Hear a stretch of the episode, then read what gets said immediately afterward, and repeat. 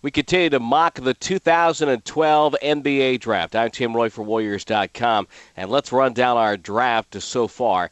Uh, the Hornets with the number one pick took Anthony Davis of Kentucky. Charlotte at number two took Thomas Robinson of Kansas. The Washington Wizards took Michael Kidd Gilchrist of Kentucky with the third overall selection. At four, Cleveland took uh, forward Harrison Barnes from North Carolina. Sacramento at number five took guard Bradley Beal. At number six, Portland took the pride of Oakland High, Damian Lillard of Weber State. And of course, Tom Tolbert for the Warriors at seven took Jared Sullinger. Of course, that was before some of the information that has come out about the Sullinger and some question marks about his back. Dion Waiters of Syracuse goes to Toronto at eight. Detroit at nine took Andre Drummond, the big man from UConn. At the number 10, the Hornets took Austin Rivers, the guard from Duke. And with the 11th selection, the Portland Trailblazers back on the clock, and they took guard Jeremy Lamb, Lamb of UConn. And so that brings us right now in our mock draft, 2012 style, to the 12th pick, and that is the Milwaukee Bucks. And with the 12th uh, selection, Frank Madden of BrewHoop.com is going to pick for the Milwaukee Bucks. And an interesting year for Milwaukee. The big trade with the Warriors, Monta Ellis and Ekpe Udoh come over, uh, not able to squeeze into the playoffs uh, with that particular group under Scott Skiles. What's up right now for for the Bucks? What are they looking to do in this offseason? Well, I think you could you could only describe where the Bucks are now as as at something of a, a crossroads. Really, I think you know, when you look at the organization, both Scott Skiles and, and General Manager John Hammond being the last years of their contracts. Uh, you know, Herb Kohl as as an owner has has always uh, put making made, making the playoffs as as kind of a number one priority. And so I think you know it's a bit interesting because you've got you know kind of the quote unquote lame duck coach, uh, general manager who obviously has pressure to to win games and make it back to the playoffs, and you have an owner who I think is is okay with that sort of uh, maybe a bit short-sighted focus. So it'll be very interesting to see how they approach the draft, given kind of the combination of guys available who are both you know maybe some more upside types versus guys who can come in and, and probably contribute more now.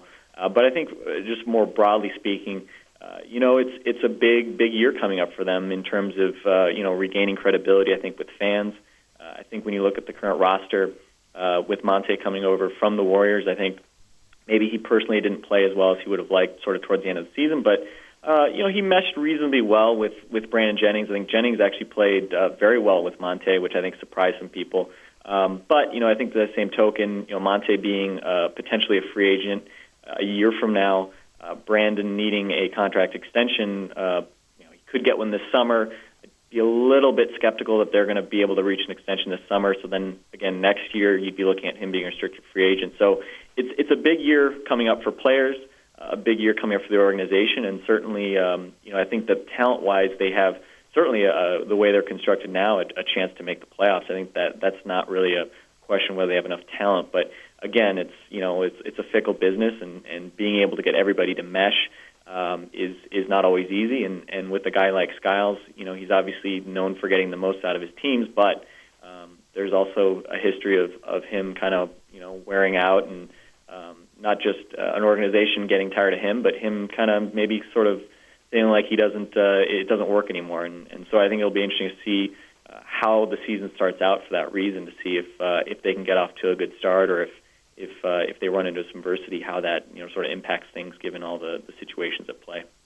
Frank, when Monta Ellis on the roster and the Warriors drafted Steph Curry, all we heard for the ensuing years that those two would play together is that you can't win with that small of a backcourt. Has there been any any uh, reporting or, or, talk like that in Milwaukee with Monta and, and, Jennings?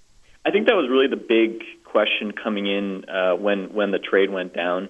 Uh, obviously, Bogut is a guy who you know you don't find defensive big men like him um, just you know sitting around in free agency available. You know, you, it's hard to get a guy like that. So trading him, uh, obviously the injuries were a big part of that. I think I think just sort of uh, a loss of patience maybe on both sides. You know, he's obviously been to, been here since being drafted first overall in 2005. So I think bringing a guy like Monta, you know, you you expect to get something back for a guy like Bogut and I think with Monta, he's such a unique player. Uh, you know, his quickness, his explosiveness, scoring ability, um, you know, and his ability to create for others, I think, is a bit underrated as well.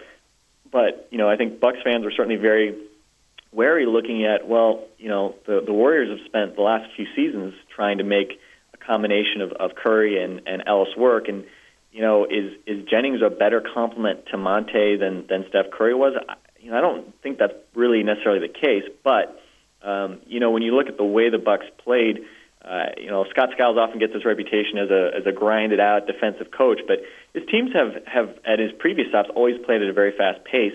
Obviously, they've been defensively oriented. Last year was very unique in that while they kind of returned to the old Skiles approach of playing very fast, um, they were a much more offensively minded team than a defensively minded team, which was certainly a huge contrast to what we saw uh, in 2010-11 when they were the, by far the worst offensive team in the league, and they were a very good defensive team with Bogut. So they really completely kind of flipped in terms of the style of the team. And obviously, they, they, you know, to be honest, they were playing well offensively even before Monta came on board, and then they kept it up with Monta uh, in the starting lineup. And I, I think you worry that you know two guys who are very you know who are each sort of undersized for their respective positions, uh, guys that you know to be honest are, have not been known for their defensive abilities. Um, I think I worry less offensively about the two of them, uh, even if they may not be ideal complements. But I think very, uh, you know, you, when you look forward and you say, okay, well, what's the future of this team? I think it's a very valid question to say, you know, are you willing to re-up Brandon Jennings at, you know, what's it going to be, 10, 10 plus million dollars a year? And are you going to be willing to re-sign Monta for, you know, at least the 11 that he's getting now, potentially more? Do you want to sink 20 some million dollars a year into a backcourt that, you know, I think in the grand scheme of things, it's, if those are your two kind of best players, I don't think you can expect to be a, a real contender. So it's a very difficult position to, for the Bucks to be in. I think, uh, you know, I think a lot of us, kind of from the outsider, uh, would like them to certainly look at what they could get from Monta Ellis now, rather than risk losing him next summer for for nothing. Uh, but I think the organization, you know, based on everything we've heard, and obviously the uh, you know the fact that they wanted him in the first place, I think probably a, an inclination, unless they find something they really like, to uh, to give it a go this year with that pairing in the backcourt. So um, it'll most definitely be, a, I think, an interesting team, potentially a very fun team to watch. Uh, but you know, is it a team that uh, has a core that you know you can say, okay, this is the core, this is what we're building around? And I think that's a that's a major question mark. You mentioned Andrew Bogut. I wanted to get your thoughts on Bogut. What do you, what do you think of him, and what impact do you think he'll have on the Warriors if healthy? Well, I think I think that's the the question, right? If healthy, I think uh, you know with Andrew, what he showed in the 2009-2010 season when the Bucks went 146 games, and you know the whole fear of the deer movement, and and you know that was the last time we had just a really a, a great excitement about the team in Milwaukee, and it ended up obviously being fairly short-lived. Uh, you know, Bogut going down with that freak injury before the playoffs even started. Uh, it you know it's it's a really disappointing thing to look back on because I think when the trade was announced last year I, I just couldn't help but think back to that and, and think, you know, what, what if? What if that injury doesn't happen, and, and where might the Bucks be if it didn't happen? Uh, I think Andrew showed even the year after his injury that you know he was one of the absolute top handful of, of defensive players in, in the NBA. Not not just for big men. I think um, you know he led the league in shot blocking the year after the injury. An extremely cerebral player. You know, it's like having a, a another coach on the court. Uh, he's just a smart player positionally. Um, you know, he's a strong guy. He's rugged. You know, he's not Dwight Howard, but you know, I think I think people are are, are you know realistic about the, the lack of Dwight Howards in this league. So I think defensively, you couldn't ask for a whole lot more. And I, you know, I think injury-wise, when he's on the court, uh, he's generally been very consistent defensively over the last few years. I don't I don't think that's something that you necessarily worry about. I think the ankle, you know, you obviously hope that he's just fully recovered from that, and that doesn't have any uh, lingering effects. But I think the real X factor for Andrew going forward, for me, not just okay, but obviously, can he stay on the court? But beyond that, you know, offensively, can he get back to sort of where he was uh, in the 2009-2010 season? Um, you know, I think the irony is that he's become this sort of uh, defensive-oriented player in terms of the last few years, going through the injuries. But you know, coming into the league, he was known as an extremely polished offensive player. Uh, he was supposed to have a mid-range jump shot. Uh, he is and was a great passer, has a great feel for the game, and the player that we've actually seen uh, was a guy who never developed his jump shot really, uh, a guy who struggled from the foul line his entire career. And I think you know the one thing we did see was the passing and also uh, the soft touch around the basket with both hands. And I think what was really disappointing about Bogut last year before he uh, he fractured his ankle was that he really struggled in the post.